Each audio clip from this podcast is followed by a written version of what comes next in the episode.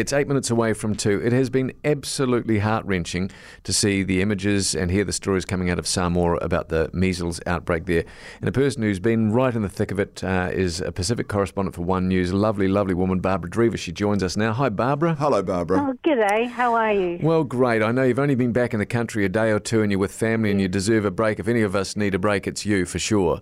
Oh, But you've, you've done, I mean, to say you've filed some brilliant reports sounds almost mercenary because I'm sure you only did what you had to do, but it has given us all a chance to see the pain and the suffering and, and offer help where we could. Barbara, I just mm. wonder if we can start by saying, where are we at in Samoa now, in your view?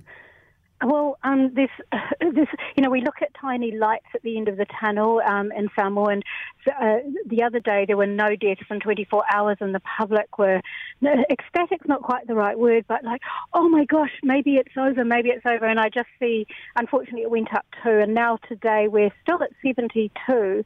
Um, and there's been no deaths in the last uh, 24 hours. So I know that it's giving some hope to the people there.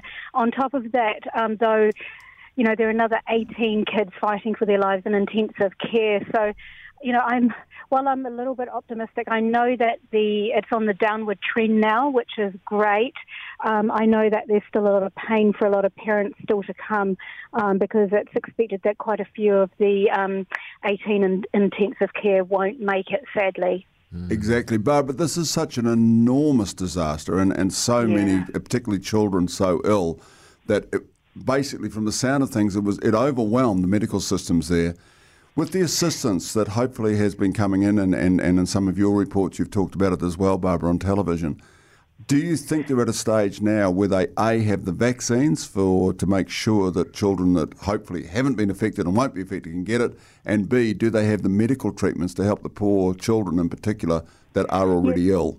Yes, that's a very good question because they do now, um, but the question is going forward because one of the big problems is that in the old days, children used to go to, um, in villages, would go to like the women's groups would hold the nurses there to, to give vaccinations or at the churches, you know, at community centres, little clinics. But a few years ago, a stop came to that and a policy change and it made, it centralised everything to the hospitals. And when you've got children and families up in like the Wop Like in, in the middle of nowhere, doing nothing. You know, they've got no transport. They they've got no money to get there, and it takes a long. There's a long walk to get. They they, they just haven't got themselves immunised, and that's been part of the problem. And so, what they're going to look at doing is actually going back to the villages, which is crucial going forward.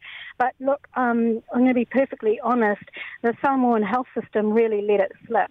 And it's all very well blaming the parents. Sure, we've all got an accountability um, as parents, but the system really didn't work for them. And so that has got to change. And I suspect going forward, there's going to be some pretty big changes made in Samoa. They just can't have this again. Today, today measles, what, what tomorrow? Um, because some of the other um, vac- vaccinations, they're very low on as well. Uh, interesting. Barbara, again, sincere thanks for your time today and over the last few weeks. You've been amazing. So, all the very best. Oh, Have a very very kind. Merry Christmas if you can. Get a break. And thanks so Yes, much for joining us. Absolutely. And all the best to you and your listeners. Thank Thanks you, Barbara. much. Appreciate it.